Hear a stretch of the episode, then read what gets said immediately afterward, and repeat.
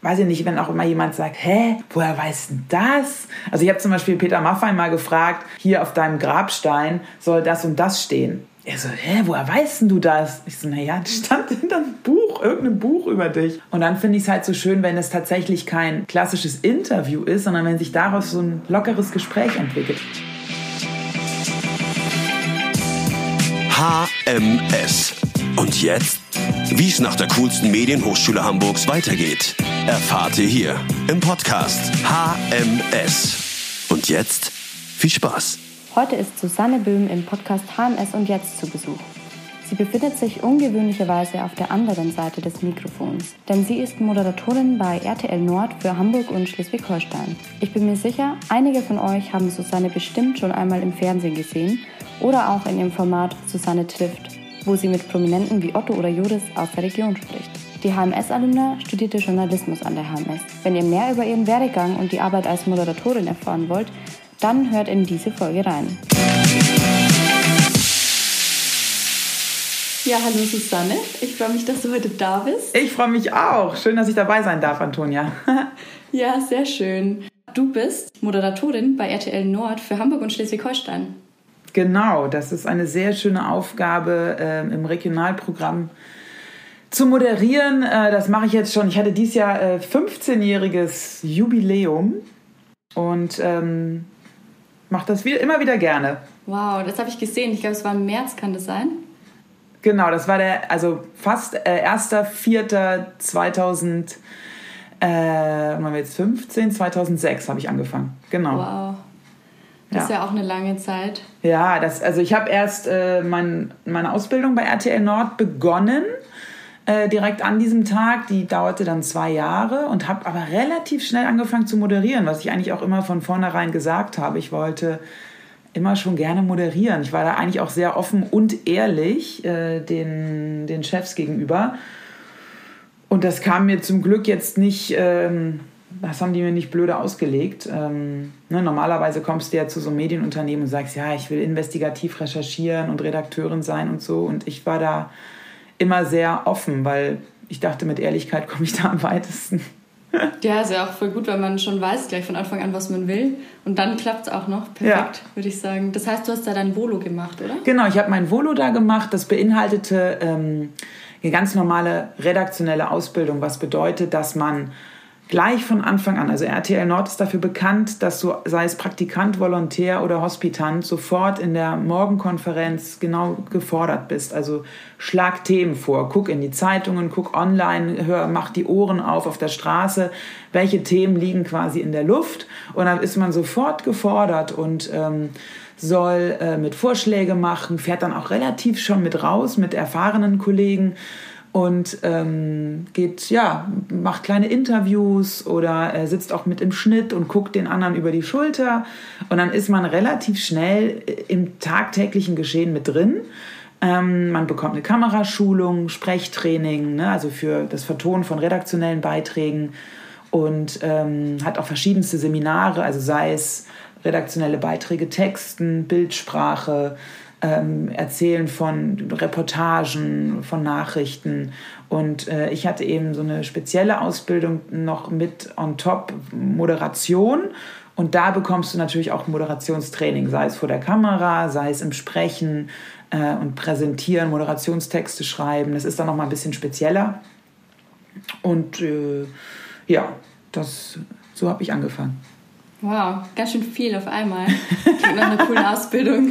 Gab es da auch bei euch diesen Auslandsaufenthalt? Das habe ich mal gehört, wenn man das äh, Volo bei R T L macht, dass man da irgendwie auch zum Beispiel nach New York fährt.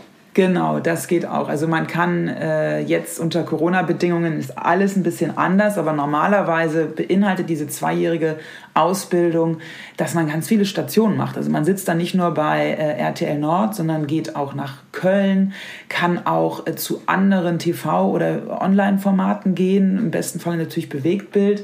Und du kannst auch äh, zu R T L-Stationen im Ausland gehen, sei es London, sei es... Ähm, New York, also wir hatten sogar eine Kollegin, die war in Australien.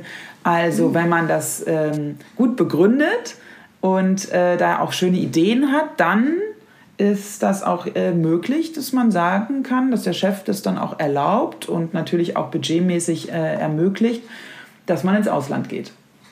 Wow, cool. Du warst, warst du nicht im Ausland? Ich war nicht im Ausland, weil bei mir war es tatsächlich so, dass ich kurz nach dem Start meiner Ausbildung das Angebot eines Stipendiums an der Hamburg Media School bekommen habe und mhm. dann schon im Oktober zweitausendsechs quasi parallel zu meiner Ausbildung in der im T V-Bereich R T L Nord, dann äh, an die Schule gegangen bin und quasi äh, ja, meine, meine Ausbildung bei R T L Nord äh, ein bisschen sozusagen gepimpt habe oder unterbrochen, wie auch immer man das jetzt nennen mag, und bin dann mhm. ähm, wieder auf der Schulbank gesessen. Ah, okay. Das heißt, du hast dann auch so berufsbegleitend deinen ja. Journalismus-Master an der H M S gemacht. Genau, das war, ist schon sehr verschult. Also ich war dann sozusagen von meiner Ausbildung bei R T L Nord quasi wie freigestellt. Und immer wenn wir Praxisseminar, äh, Praxiszeit hatten oder Semesterferien, habe ich wieder bei R T L Nord gearbeitet, weil ich eben auch die, ähm, die Moderation so gerne mochte. Und wenn es dann eben die Möglichkeit gab, durch freie Zeiten im Studium wieder zurück in den Sender zu gehen, habe ich das sofort genutzt. Und Urlaub habe ich dann am Wochenende gemacht. Ja, soll gehen. Aber was warst du da für ein Jahrgang? Wann war das mit, dem, mit der H M S bei dir? Ähm, also zweitausendsechs war ich... Oh Gott, jetzt muss ich rechnen. Wie alt war ich denn da? Bei uns ist immer so, dieses Abschluss, der Abschlussjahrgang ist immer der Name der Klasse. Ich weiß nicht, ob das im Journalismus zu der Zeit auch so war. Keine Ahnung. Also ich, meinst du jetzt meinen Jahrgang vom, wie alt ich war, oder? Ach so, nee, nee, ich meine den Abschlussjahrgang. Also wann du dann quasi auf der H M S ah, fertig warst. Äh, das war ging dann von zweitausendsechs bis zweitausendacht. Ah, okay, okay. Genau. Cool. Und dadurch, dass wir ja noch ähm, so eine Besonderheit hatten, wir haben noch mit einer Uni in Luzern quasi so Studenten ausgetauscht. Bei uns war dann ein Jahr des Studiums waren ähm, noch Schweizer äh, Kommilitonen bei uns, mhm. die sehr anregend waren. Also es war ein super cooler Austausch, weil die auch Sprache nochmal ganz anders gesehen haben und vom, von der Mentalität auch anders einfach waren. So äh, konnten wir dann mit denen die letzte Woche unseres Studiums... Ähm, das war irgendwie zweitausendacht im Sommer, waren wir alle nochmal in der Schweiz für eine Woche. Ach cool. Und die haben uns so quasi in einer Woche haben wir ihr kleines Land kennengelernt. Nein, das soll jetzt nicht despektierlich klingen, aber die haben da sich eine tolle Tour ausgedacht. Für uns einmal ähm, durchs, äh, die verschiedenen, haben wir auch, die haben wir überall in Luzern und Zürich und Bern und so sind wir überall rumgereist. Das war ganz toll. Super ja. schön, wow. Da waren dann auch Dozenten dabei oder habt ihr das so intern organisiert? Äh, das, nee, da waren auch Dozenten dabei, aber das muss man sich ja jetzt nicht wie eine Klassenreise vorstellen, dass die da auf uns mhm. aufpassen müssen. Die waren natürlich einfach da, um auch mit den äh, Kollegen, mit den Dozenten vor Ort äh, auch nochmal in Kontakt zu treten und sich auszutauschen. Also wir hatten da auch keine Schule oder irgendwas, das war wirklich ja. rein, äh, wir wollen euch jetzt auch mal unser Land zeigen, weil die haben ein Jahr bei uns studiert. Wir waren aber nicht bei denen. Also das war ein reiner einseitiger Austausch. Ah ja, okay. Genau. Ah, aber cool, dass ihr dann auch rüber konntet. Ja, Sehr das schön. war echt schön. Das war echt cool. toll. Ja. Cool. Und äh, wie bist du dann eigentlich an die H M S gekommen? Du hast gerade erzählt, du hast dieses Stipendium bekommen. Äh, wurdest du darauf aufmerksam oder hast du das irgendwie entdeckt? Also damals, meine ich, war R T L Nord noch so mit in, äh, in so einem Pool von Unterstützern der H M S. Und ähm, das, das Outcome des Unterstützens war eben so, dass sie einen Studenten äh, quasi finanziert haben oder unterstützt haben. Und da konnte man sich bei uns in der Firma bewerben drauf. So. Ah, okay. Und äh, da wurde ich drauf aufmerksam gemacht, oder wir haben das alle mitbekommen, das stand im Intranet. Und ich hatte ja einen Bachelor an der Uni Hamburg gemacht in Politik und Journalistik. Und war da auch immer total happy mit. Das braucht man auch, als ist eine Voraussetzung, um bei R T L Nord eine Ausbildung zu machen. Und ähm, dachte ich immer so, ja, aber noch so ein Master, noch mal so ein bisschen mehr reinknien, auch in die anderen Medienbereiche, also Online, Print, T V und, und Radio. Irgendwie wollte ich das noch ein bisschen abrunden. So. Mhm. Und äh, auch so eine Masterarbeit ist ja auch irgendwie was ganz Schickes. Und dann dachte ich so, ach, das ich gucke mir das mal an, mache mal dieses Bewerbungsverfahren mit und das lief auch sehr gut. Das waren auch spannende Sachen, die da im Curriculum standen und ich dachte so, warum nicht? Ich bewerbe mich und dann muss man natürlich gucken, ob man genommen wird oder nicht. Und dann habe ich mich auch sehr gefreut, dass das äh, passieren konnte und ich wusste ja, dass ich, dass ich nebenbei immer noch mal die Chance habe, wieder zurück zu R T L Nord in, ähm, in die Praxis zu gehen. Und das Studium war extrem praxisorientiert ausgerichtet. Mhm. Also wenn das jetzt so eine theoretische Nummer über zwei Jahre gewesen wäre, das, dann hätte ich auch gesagt, nee, das sehe ich für mich nicht, weil ich immer schon so ein Praxismensch war. Und auch das Studium in der Uni Hamburg, da habe ich natürlich viel mehr hin zu diesen praxisorientierten Sachen tendiert, als die Theorie, da habe ich auch mal geschwänzt und mich auch mal aus dem Seminar rausgeflogen. Ups, ja, passiert. Aber das denke ich mir, du hast ja vorher von zweitausendeins bis zweitausendfünf an der Uni Hamburg Journalistik und Politik studiert und das ähm, war wahrscheinlich schon viel theoretischer, oder? Total, also das, ähm, das ist natürlich viel, ja, wie du schon sagst, auf theorielastig, also wirklich theorielastig, mhm. ne, wo du da also so die Klassiker wälzt, die auch wichtig sind. Also ich muss sagen, ich kann auch immer wieder in einigen Momenten so zurückreferieren, das hatte ich mal im Studium. Das ist dann auch so für die Eigenorganisation und für das, sage ich mal, strategische Denken und organisierte Denken ist das auch sehr, sehr gut. Und das möchte ich auch nicht missen. Also ich glaube, es hat mir schon geholfen, weil ich da immer eher so ein Luftikus war und so keine Ahnung, wo es hingeht. Und da ist so ein Studium auf jeden Fall, selbst wenn man dann merkt, dass es das nicht ist. Also ich habe das erste Semester auch mich für Germanistik eingetragen und mhm. gemerkt, das geht gar nicht. Also A, saß ich da immer nur in komplett überfüllten Seminarräumen, so im Tür- Türrahmen und hielt das Ohr gerade noch mal so in den Raum rein und dachte, irgendwas höre ich, aber ich weiß nicht genau, wovon die sprechen. War also komplett überfüllt. Ähm, aber für mich hatte Studieren auch immer so was, ha, das war so was Mystisches. Ich wollte das mal kennenlernen. Ich hatte da halt keine Vorstellung von. Ich bin mhm. auch äh, quasi gefühlt in meiner Familie über Generationen hin war ich da so die Erste, die studiert hat. Ne? Also klar, meine Cousinen, Cousins haben da auch einige studiert, aber so, wenn ich jetzt auf meine Eltern, Großeltern zurückblicke, da hat keiner studiert. Und ich dachte immer so, oh, das muss man mal kennenlernen. Das finde ich total spannend so und mitreißend. Und wie sind so Dozenten und wie ist so ein Riesenhörsaal, wie ist ein kleiner Seminarraum, wie schreibt man eine Masterarbeit oder äh, also überhaupt eine Hausarbeit und wie sitzt man in der Bibliothek, wie kann man sich in so ein Thema reinknien. Das fand ich einfach spannend. Ja, das kann ich sehr gut nachvollziehen. So dieses, diese aufgebauschte Mystik von einer Universität. Eigentlich wollen wir alle in Oxford studieren mit alten, schönen Bibliotheken und Räumen. Na klar, ja.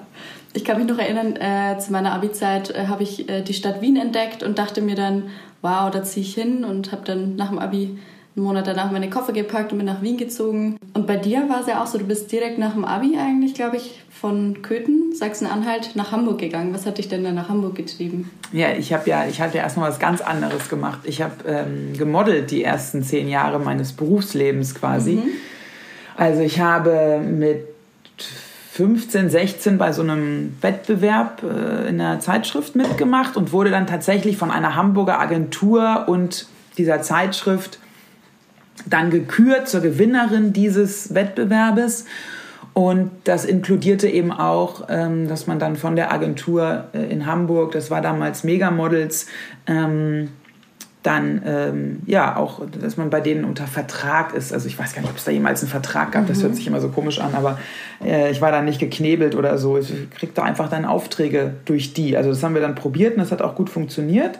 Das ging dann zehn Jahre lang so und äh, habe dann aber in dieser Zeit, genau, bin dann halt war in Köthen und habe erstmal viele Aufträge und Jobs von Köthen aus, weil ich ja immer noch sehr jung war und bei meinen Eltern lebte und noch zur Schule ging, von dort aus gemacht. Und dann habe ich irgendwie entweder natürlich in Hotels gewohnt, wenn ich auf Reisen war, oder in Hamburg in ähm, so in irgendwelchen Modelunterkünften oder zur Untermiete oder so. Das war immer relativ spartanisch, wenn man sich das so vorstellt. Ja. Aber ich musste nie im Keller wohnen. Es waren immer ordentliche Zimmer. Okay. Ja. Und nee, das war eine ganz spannende Zeit. Ja, klingt so. Ja. Und das war dann, hast du da parallel schon studiert? Oder? Genau, ich habe dann äh, eine meiner Modelkolleginnen, die hat äh, auch Germanistik und, und Literaturwissenschaften studiert und die schrieb mhm. immer Gedichte und lag so rauchend im Bett. und hatte dann irgendwelche Ideen und war dann so, hatte da tausend äh, Seminarhefter und ich fand das immer alles so, oh, ne, nochmal so, ein, ja. Das Modeln ist super toll zum Reisen und Geld verdienen und Leute kennenlernen, aber ist natürlich auch irgendwann so für den Intellekt ein bisschen mau und dann, ja, war das für mich so eine, eine, eine noch weitere Tür, die sich öffnete, um für meinen Kopf was zu machen. Hm. So, und ich war immer gut in der Schule, so, äh, und dachte, warum ist jetzt auch doof, was machst du mit so einem tollen Abi? Den musst du ja auch irgendwie nutzen. So, und dann ja. dachte ich, wer Abitur macht, der studiert dann bitte auch. Ja, sehr gut. Ja, ja, ja und äh, ursprünglich habe ich äh, gehört, wolltest du eigentlich Zeitungsverkäuferin und Astronautin werden. Ja, ja, sehr, sehr, sehr, ja. sehr, sehr das stimmt. Also auch, ist ja so eine Schere, ne? Auch Astronautin ja. und Zeitungsverkäuferin. Also diese, diese Geschichte mit der Zeitungsverkäuferin, das war tatsächlich, weil ich immer gerne gelesen habe und äh, in der D D R, ich komme ja komm aus der ehemaligen D D R, gab es immer so ähm, quadratische, gelb angemalte Zeitungskioske. Also gibt es ja jetzt auch noch Zeitungskioske, aber die waren mhm. immer so, die standen irgendwo an der Kreuzung, so, also eigentlich äh, eins a Lage, weil man von allen Seiten rankam. Und die rochen immer so schön. Da gab es halt alle möglichen Tageszeitungen und, und äh, auch Zeitschriften und so Zeugs. Und das hatte einen ganz besonderen Geruch. Und ich fand es immer so schön, dass da drinnen eine Frau oder ein Mann stand, der eben, da war eine Schlange immer, und verkauft die ganze Zeit irgendwelche Sachen. So. Ja, ist immer was los. Und dieser Geruch hat mich so an, an das war einfach so schön. Oder auch wie Bücher riechen. Äh, und das mit der Astronautin...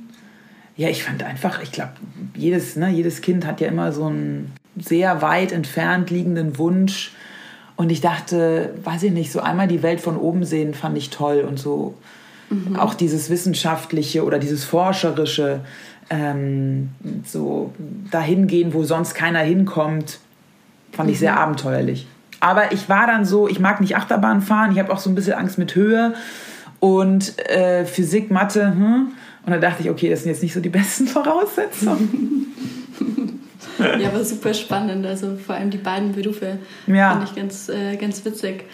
Ähm, jetzt ist es ja so, du bist heute auf der anderen Seite. Normalerweise stellst du die Fragen. Ich habe da dieses äh, Format von dir entdeckt, das heißt ähm, Susanne trifft. Mhm. Fand ich ein super schönes Format. Da triffst du, hast du schon über hundertfünfzig Menschen getroffen. Otto Walkes, Musiker, SchauspielerInnen, Tim Bensko oder ja, auch Menschen wie Schiller oder Joris. Das ist ein sehr schönes Format. Was macht dir da am meisten Spaß? Ah, ich finde das toll, mich ähm, A, einmal so auf die Leute einzulassen. Also in der Vorbereitung, ne, das kennst du ja auch, äh, googelt man erstmal oder fragt mhm. oder guckt, was gibt es über die. Dann liest man alles, alles, alles. Vielleicht besorgt man sich noch ein, eine Biografie, die die vielleicht schon über sich selbst geschrieben haben oder jemand geschrieben hat. Und man sammelt erstmal und, und taucht so ein in die Welt dieses dieser Person. Mhm. Und dann hat man so ein gewisses Level und dann entstehen ja einfach auch so Fragen, die man, die einem kommen, weil man ja auch selber ein Individuum ist. So, also ich glaube, jede Frage äh, ist schon mal irgendwie gestellt worden, aber jeder stellt sie natürlich auch anders oder hat einen anderen einen Kontext, in dem, in dem er eine gewisse Frage stellt. Und ich glaube, wenn man äh, vom Grunde auf neugierig ist, dann ähm, ja, baut man sich einfach so, eine, so, einen, so, einen, so, einen, so einen Fragenkatalog, der aber auch natürlich in allen Richtungen hin offen ist. Und mit diesem Grundwissen, was man dann über diese Person sich in kurzer Zeit angeeignet hat, geht man dann auf sie zu.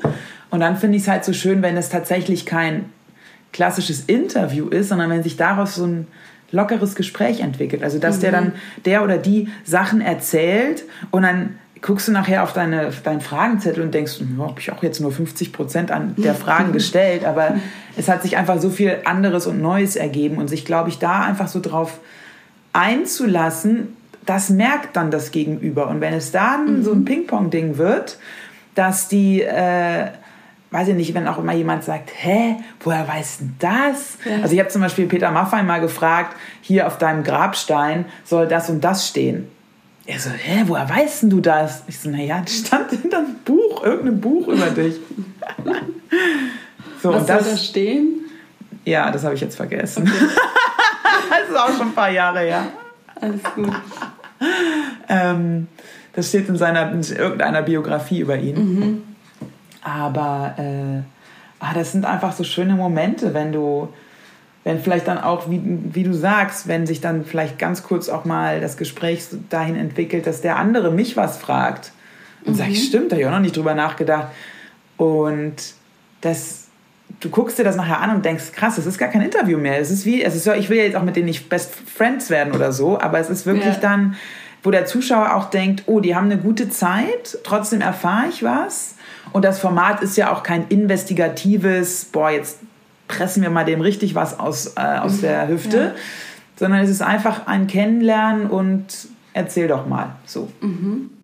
Ja, das klingt echt super cool. Und du hast gerade gesagt, was du auch magst, ist so diese Vorbereitung, wenn man sich dann so eine Person und in das Leben, vielleicht eine Biografie liest und sich umhört und vielleicht nochmal irgendwelche extra Infos sucht.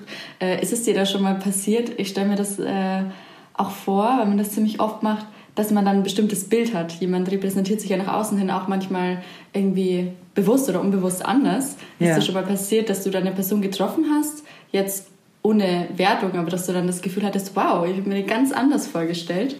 Ja, also oftmals ist es so, dass ähm, vielleicht auch so Leute, die nicht so gerne Interviews geben, ne? Die schützen sich irgendwie mhm. auch, ähm, weil sie sagen, ich mache meinen Job, aber ich will jetzt auch nicht ständig darüber reden. Ähm, mhm. Da findest du erstmal wenig. Und dann denkst du dir, okay, dann überlege ich mir mehr Fragen, die mich vielleicht einfach, ähm, die mich jetzt gar nicht, weißt du, das sind dann nicht so spezifische Sch- Fragen, wo kommst du her, was machst du, wie, wie, wie hast du diese Karriere eingeschlagen, sondern so eher so offenere Geschichten wie, äh, weiß ich nicht, was würdest du tun, ähm, würdest du den Flug zum Mond, würdest du den annehmen oder nicht? Und dann kommt man vielleicht, mhm. weißt du, über solche übergeordneten ah, Sachen ja. näher an die Person ran. Und dann spielt es noch oft eine Rolle, dass natürlich dann Management oft dazwischen geschaltet ist und ähm, mhm. die vermitteln oft ein sehr anderes Bild der Person. Und äh, mhm. da geht man immer ein bisschen verhaltener dann in das Treffen rein. Ähm, aber ich glaube, das ist dann auch etwas, was man sich angeeignet hat über die Jahre, dass man sagt, ich muss einfach da offen bleiben. Selbst wenn mir das Man- der Management vorher sagt, schwierig, nee, dazu gar nicht und Schnittbilder auch gar nicht drehen und so, dann denkt man sich, okay, ich respektiere den Schutz dieser Person, weil dafür ist der Manager da, aber mhm. das, diese Person ist ja immer noch ein Individuum. Und dann kann man Dinge auch einfach fragen. Und wenn man das höflich macht, ähm, dann äh, kriegt man vielleicht einfach ein Nein, aber es ist berechtigt zu fragen. Das heißt, wenn jetzt sich irgendeine Person auch für, für deinen Job irgendwie interessiert, es gibt ja viele Menschen, die auch kleine Formate auf Social Media starten oder jetzt einen Podcast und Gäste einladen. Was ist so dein Tipp, wenn du sagst, wenn man sich auf eine Person einlässt, eine neue Person, die man trifft, was hilft dir da dabei? Also ich finde immer, wenn man eine Vorbereitung ist das A und O. Also wenn die andere Person, die nimmt sich ja Zeit für dich, ne? Die, die mhm. macht einen Slot in, in ihrem Busy-Alltag, um mit dir zu sprechen. Und wenn die dann merkt, hm, man ist das, sitzt das nur so auf der halben Pobacke ab oder ist nicht richtig gut vorbereitet, das bringt schon ein komisches Gefühl mit rein. Mhm. Ich habe ganz oft bemerkt, wenn die Leute merken, du hast vielleicht deren Buch gelesen oder wirklich Sachen versucht herauszufinden, die sie sonst so nicht gefragt werden. Das ist jetzt nicht, dass denen das schmeichelt, aber das empfinden die als Respekt. So. Mhm. Und das hilft schon mal ganz weit vorne. Und ansonsten, äh, ja, vielleicht auch einfach mal so schauen, dass man äh, vielleicht auch sich Fragen überlegt oder äh, es gibt ja auch so.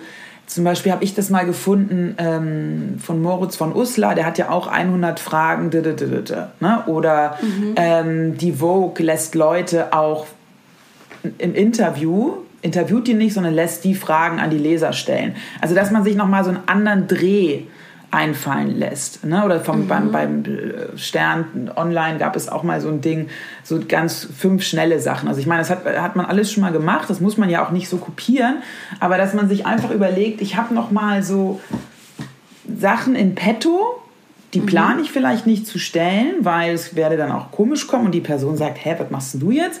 Aber wenn man merkt, man hat einen guten Flow mit der Person, kann man das ja dann noch mal einstreuen, dass man auch eine vielleicht ähm, so eine unerwartete Frage stellt.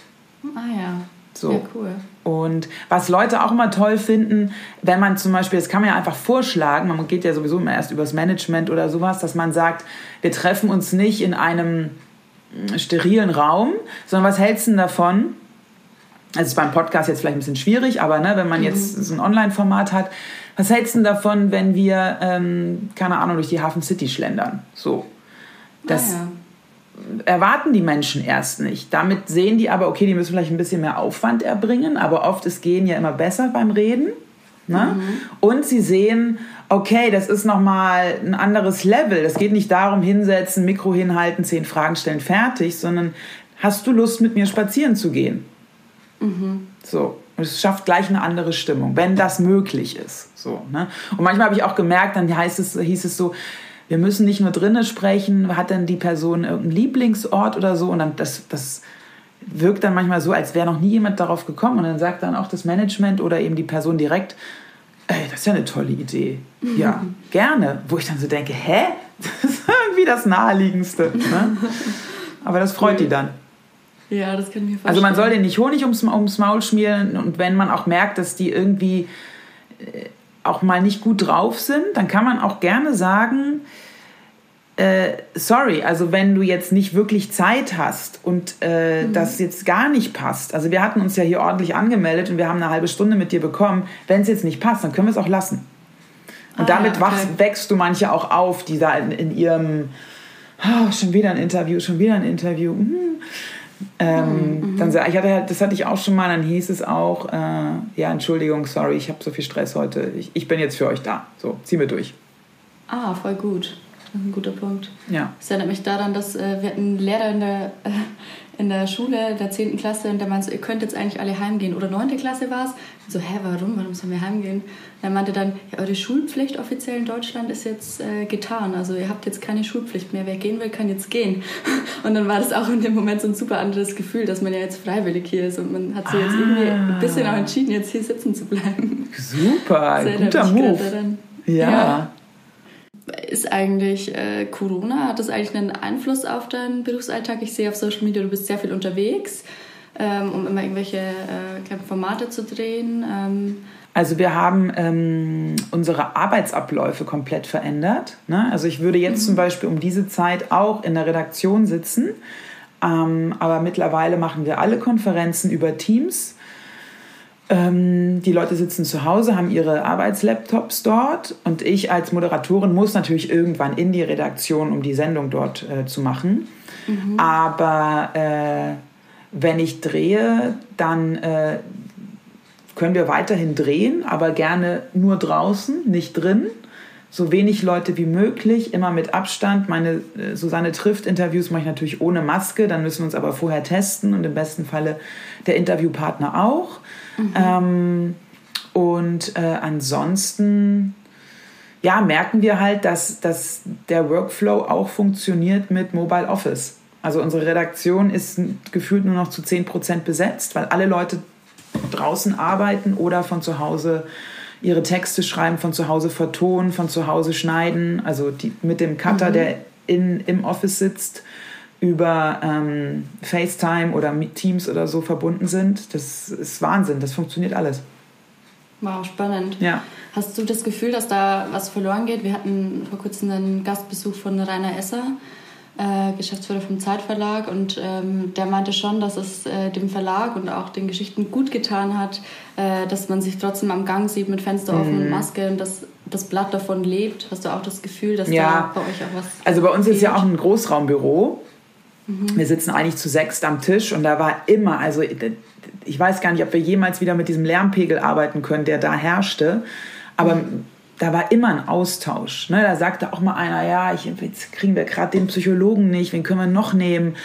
Äh, und da ruft dann einer über den Tisch, hier, ich habe das gerade mitbekommen, oder es wird irgendwie über ein Thema geschnackt mit dem Kollegen, der neben dir sitzt, man tauscht sich da aus. Das sind ja so Abläufe, die kriegst du gar nicht so direkt mit. Ne? Wir sprechen ja morgens in der Konferenz über das Thema, und dann mhm. kannst du dich immer noch mal mit dem C V D austauschen. Aber so diese kleinen Denkanstöße, mhm. die quasi auf dem Flur passieren, das, das fehlt definitiv. Also ja. ich komme ganz gut klar mit dem Arbeiten von zu Hause. Gerade auch wenn, wenn ich die zwei Kinder habe, ne, dann, äh, die mhm. nicht in der Schule und Kita sind, äh, dann kann man das immer mal ganz gut, also es ist nicht wirklich ein konzentriertes Arbeiten ja. in dem Moment, aber man, man ist da.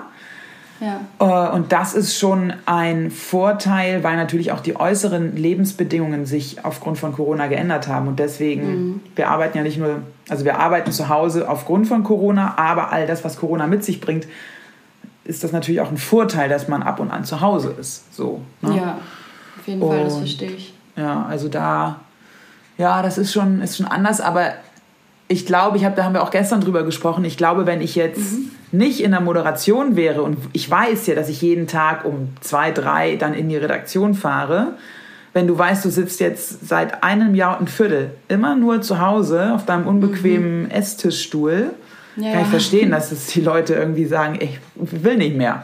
So, ne? Ja, ja. Also ich würde auch nicht den Weg ganz zurückgehen, nur noch Präsenzpflicht. Man muss da irgendwie eine, eine, eine, eine Mittellösung finden. Mhm. So. Ja. Na, dass den Leuten auch ermöglicht wird, zu Hause zu arbeiten und die, und die Arbeit äh, ist ja mittlerweile so, genauso honoriert wird, wie wenn du da im Büro sitzt und man dich sieht. Ja, das ist schon gut, dass sich da was tut, finde ich auch. Und äh, ich glaube, du arbeitest mittlerweile auch halbtags, oder? Genau, ja. Ich habe dann... Äh, nach Kind eins und zwei jeweils äh, reduziert, weil mein Beruf ist halt so wirklich von acht Uhr fünfundvierzig bis achtzehn Uhr dreißig. Mhm. Da siehst du dein Kind dann halt auch nicht mehr, wenn du, ja, wenn du hundert Prozent arbeitest.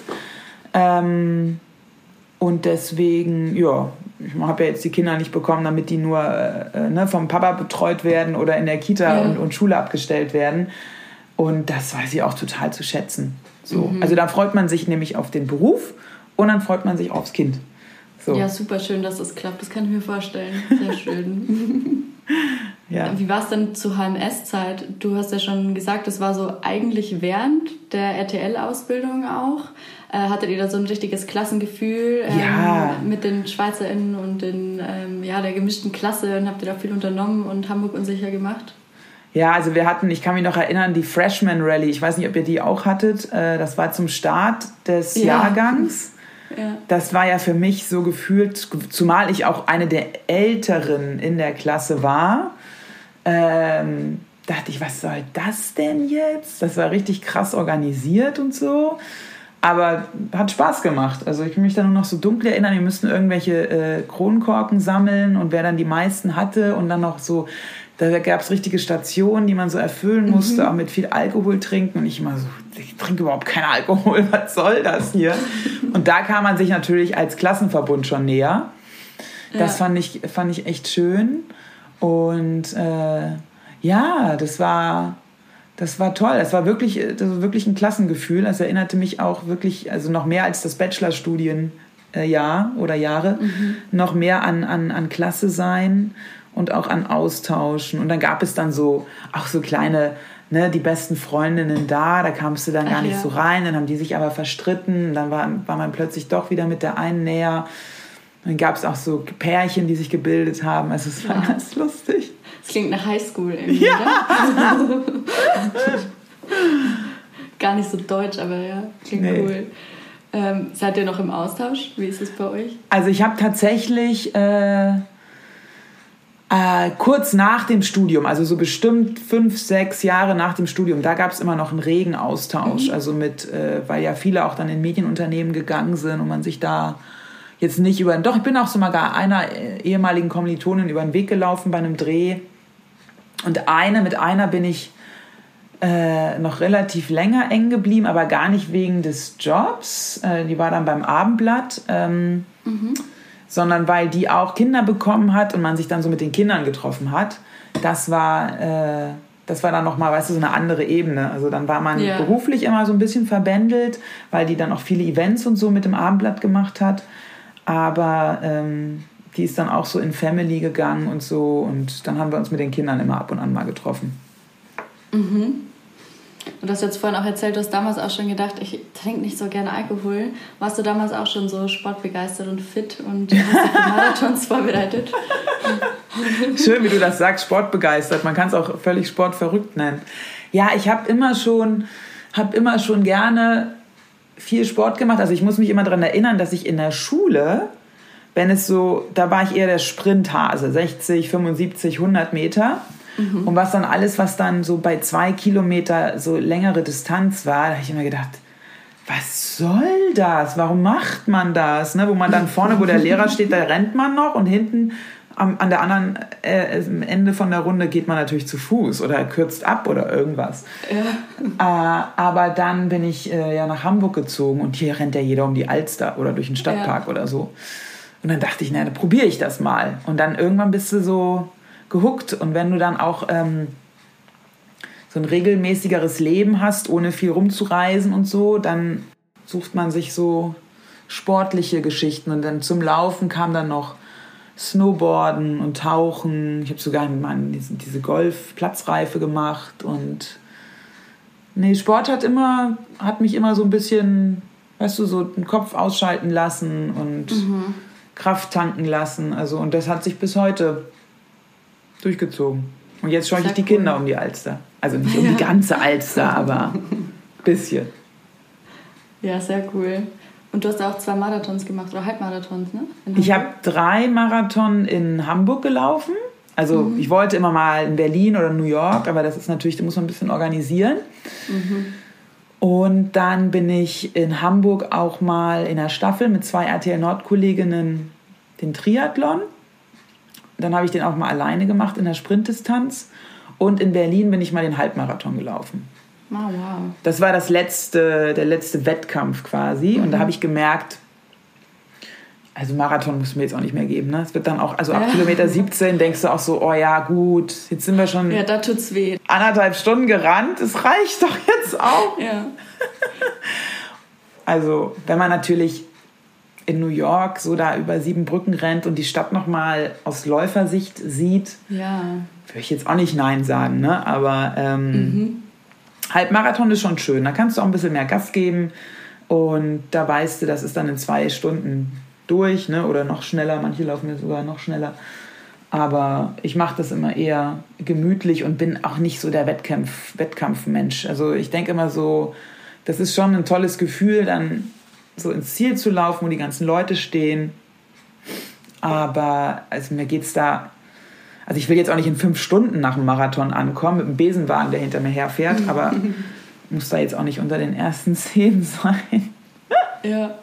Aber cool. Ist bestimmt auch praktisch in deinem Job, wenn man einfach fit ist, oder? Und wenn man viel unterwegs ist. Ja, also A, musst du natürlich auch als Moderatorin, die vor der Kamera steht, oder Reporterin, auch, also finde ich zumindest, äh, muss man auch irgendwie fit aussehen und, und äh, weiß ich nicht, vom Äußeren. Weißt du, deine Haut muss auch irgendwie gut sein und Haare und Äh, Figur ist eigentlich völlig egal, mhm. aber äh, für mich ist es wichtig, dass ich mich fit und gu- gut fühle und ähm, von der Kondition und von dem, dass du geistig und körperlich fit bist. Das hilft schon, wenn du, wenn du, wenn du da äh, was für tust.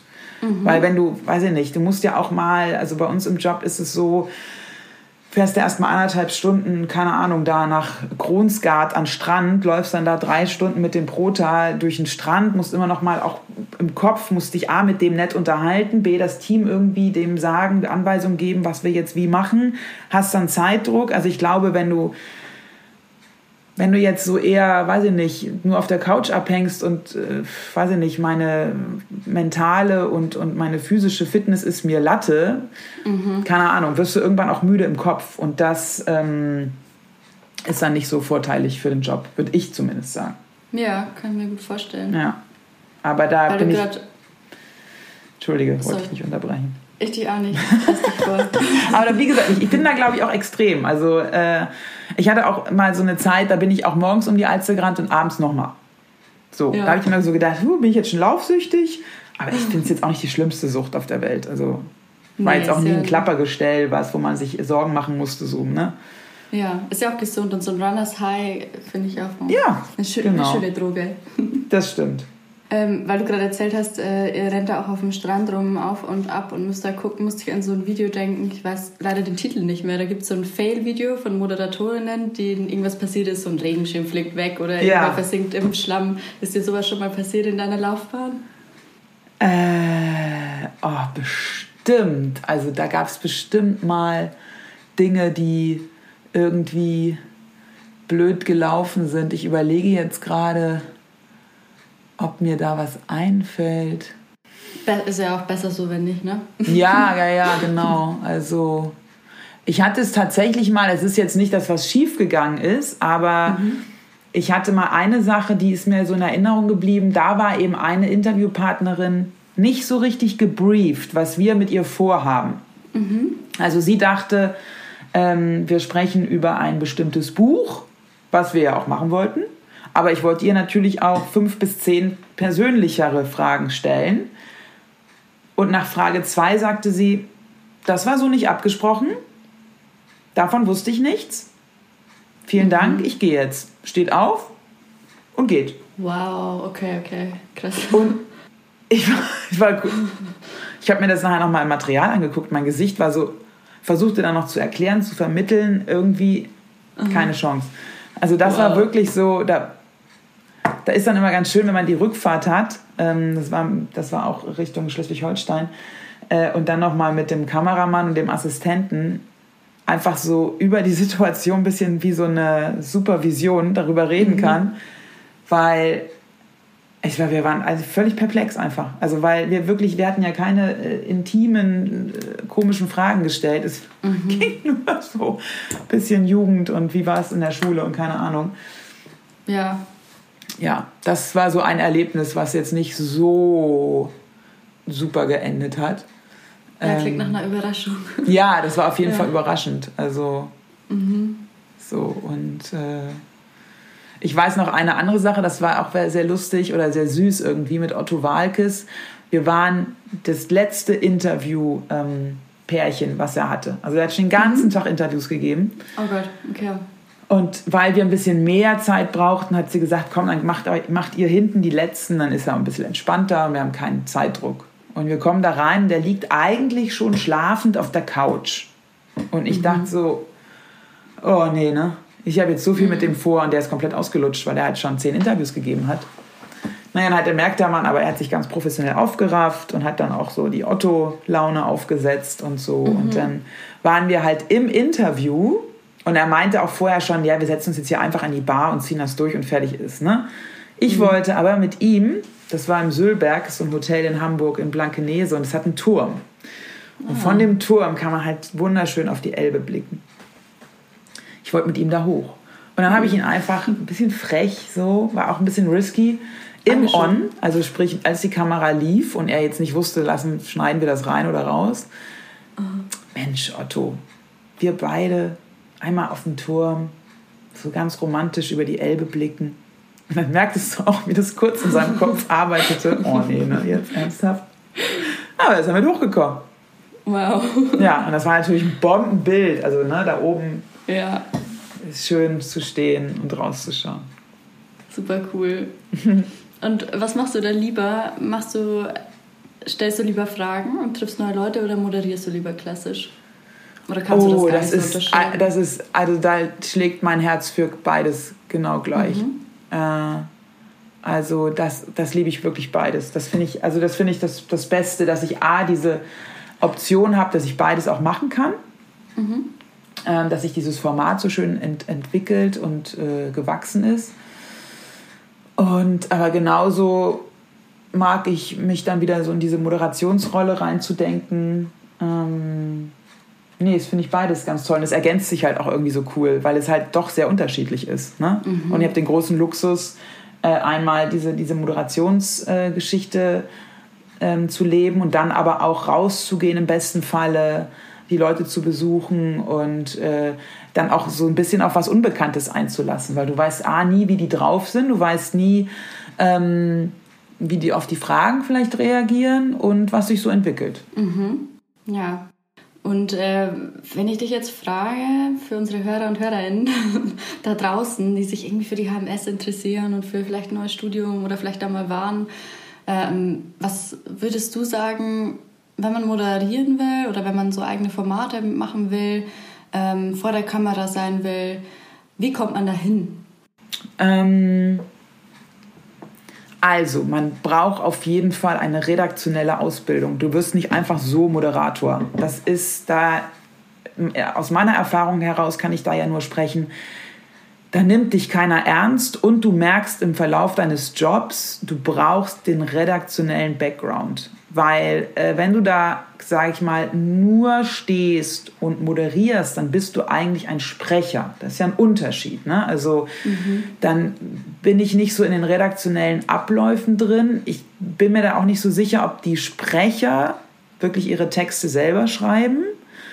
Ähm, bei uns ist das so. Ich als Moderatorin ah, okay. kriege natürlich die Infos von dem Redakteur. Also sprich, was hat der schon in seinem Beitrag? Was kann ich noch on top erzählen? Ähm, welche Zahl benutzt er nicht? Die kann ich dann nehmen. Und wie hätte er das gerne, oder wir entwickeln das zusammen, wie soll ich sozusagen auf den Anfang seiner Geschichte hinführen? Ne? Also wie so ein kleines Geschenk, wo man die erste Schleife ziehen darf. Und da muss ich natürlich wissen, wie baut der Redakteur einen redaktionellen Beitrag auf, wo fängt er an, wo macht er einen Spannungsbogen, wo geht er hinten raus. Das ist ja wichtig für meine Moderation oder auch für die Abmoderation. Und mhm. deswegen fühlt man sich in diesem Beruf auch viel wohler und kompetenter, wenn man schon mal fünf Beiträge gemacht hat, wenn man mal hinter einer Kamera stand und wenn man äh, mit einem Cutter auch einen Beitrag geschnitten hat. Und du merkst, mhm. die Akzeptanz der Leute ist eine ganz andere. Das wusste ich vorher auch nicht. Ich dachte auch, ah, ja. ich werde jetzt Moderatorin, ich gehe da rein, ich sitze mir in meinem Platz. Klar schreibe ich meine Texte, ich war ja im, im Texten auch immer gut, da habe ich mich auch sicher gefühlt. Aber ich hatte keinen blassen Schimmer, wie Fernsehen funktioniert. Und das mhm. muss man wissen. Da darf mhm. man sich keine Illusionen von machen, ähm, weil entweder ist, dann, ist die Karriere dann relativ kurzweilig, äh, aber ich finde es auf jeden Fall elementar, dass man ähm, die Hintergründe kennt. Und da darf man, mhm. sollte man sich nicht scheuen. Also bei mir war das ja auch so.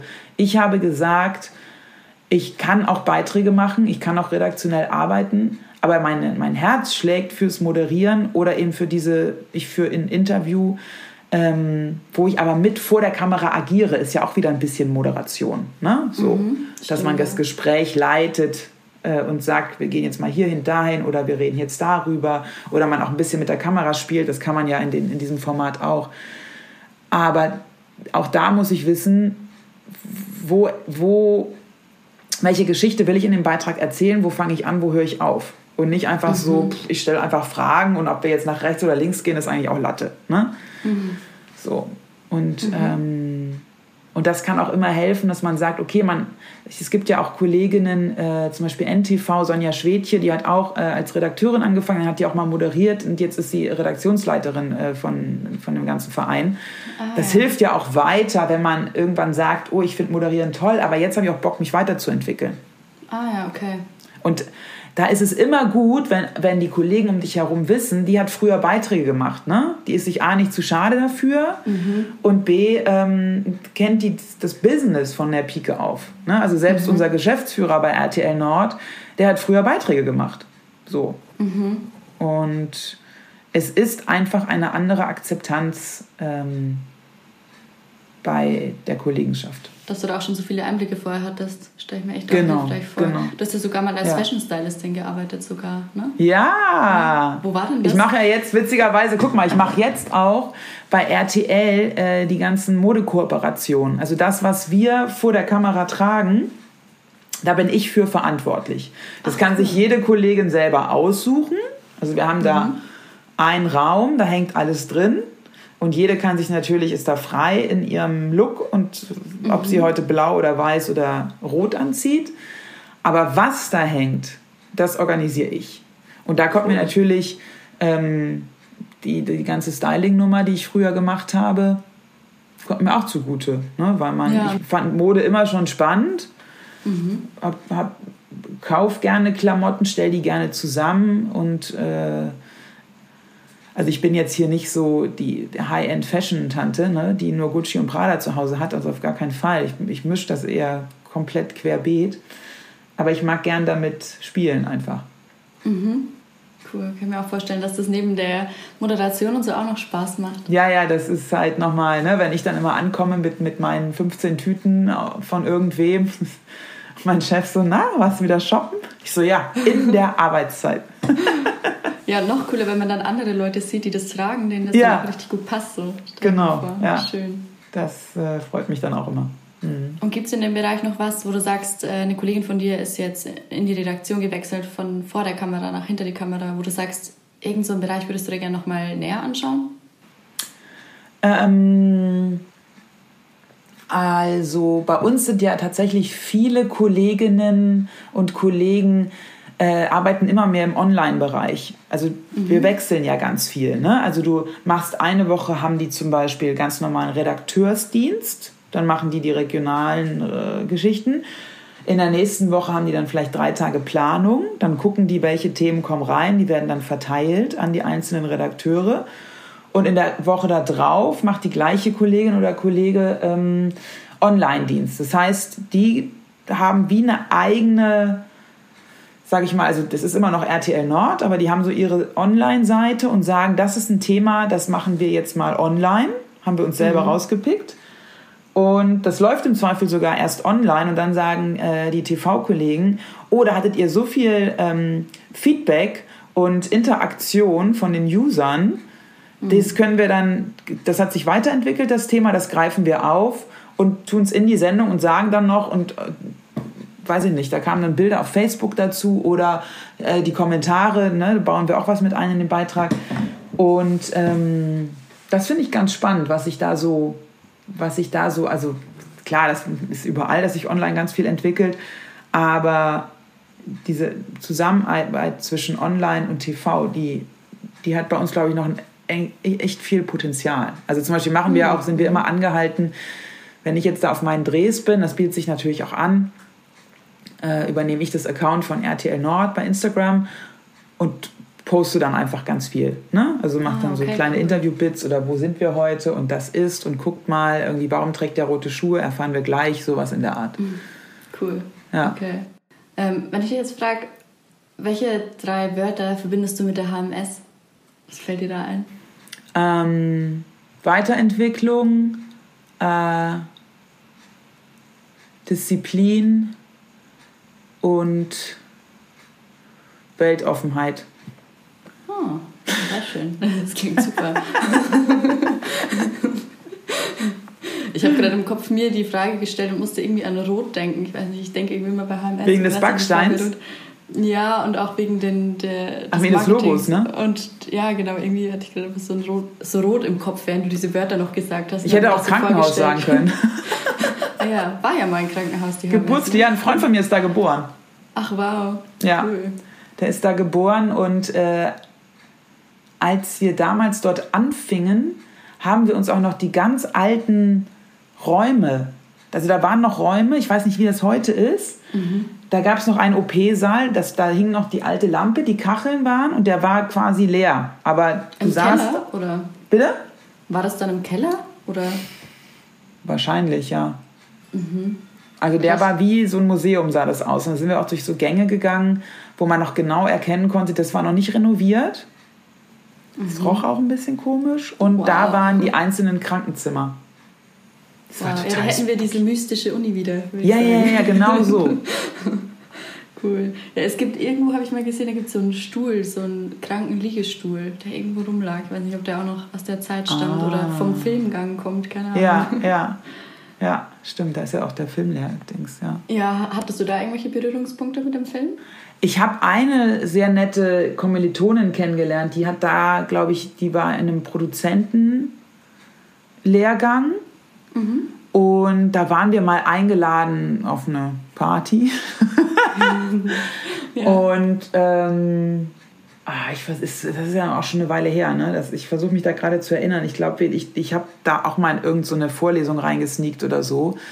Aber wir mhm. haben jetzt keine Zusammenarbeit äh, hat da stattgefunden. Mhm. Also ich glaube, da waren immer, da was, ging immer über Partys. Ne? Da war dann der, die ja. Eröffnungsparty oder die die Freshman-Party ähm, und da waren wir natürlich eingeladen oder davon haben wir gehört, aber ansonsten äh, nee, hatte ich da keine Berührungspunkte. Mhm. Also wir, ich weiß nur, dass wir in unserer Sendung immer von Absolventen der H M S berichten, die dann irgendwie den ah. Studenten-Oscar kriegen.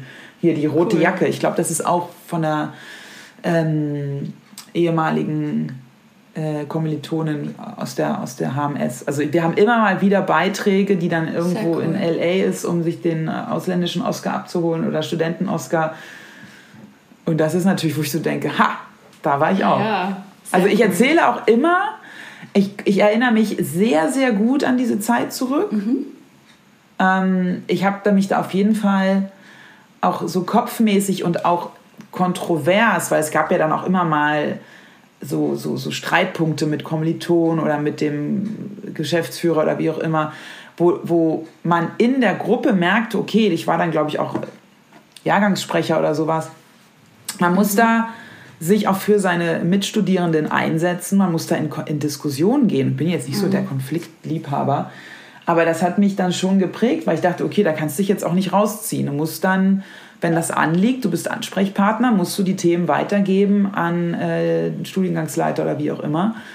Und das hat mich schon gefordert. Also, mhm, kann ich mir vorstellen. Ja, ja. Und, und äh, das war halt eine sehr äh, diverse Gruppe, die wir da waren. Und das fand ich schon, das war schon klasse. Ah, auch sehr spannend, wenn die Gruppe so divers ist. Cool. Ja, ja, ja, ja, definitiv. Die letzte Frage. ähm, du darfst einer Person aus dem H M S-Kontext etwas ausrichten. Wer ist das und was willst du der Person sagen? Hm, na gut, da fällt mir spontan Steffen Burkhardt ein. Und der mhm. war damals quasi mein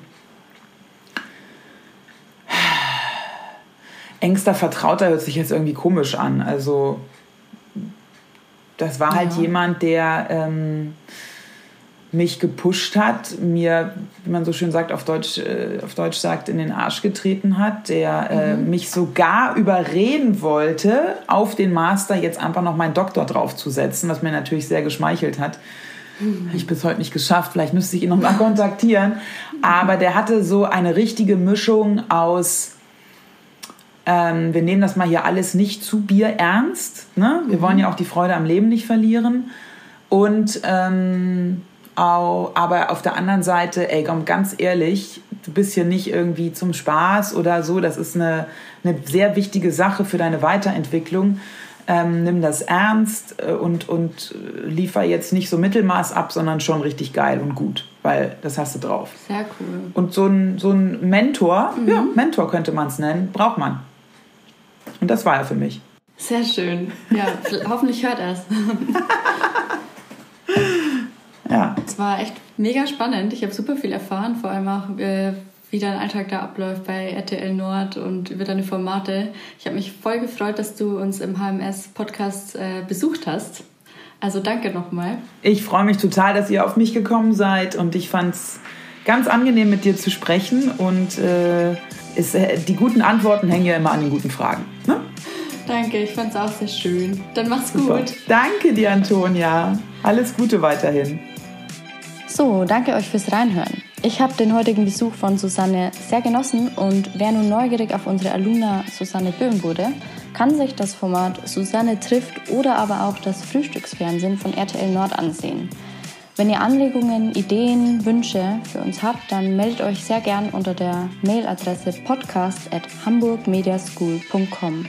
Danke fürs Einschalten, macht's gut und bis zum nächsten Mal.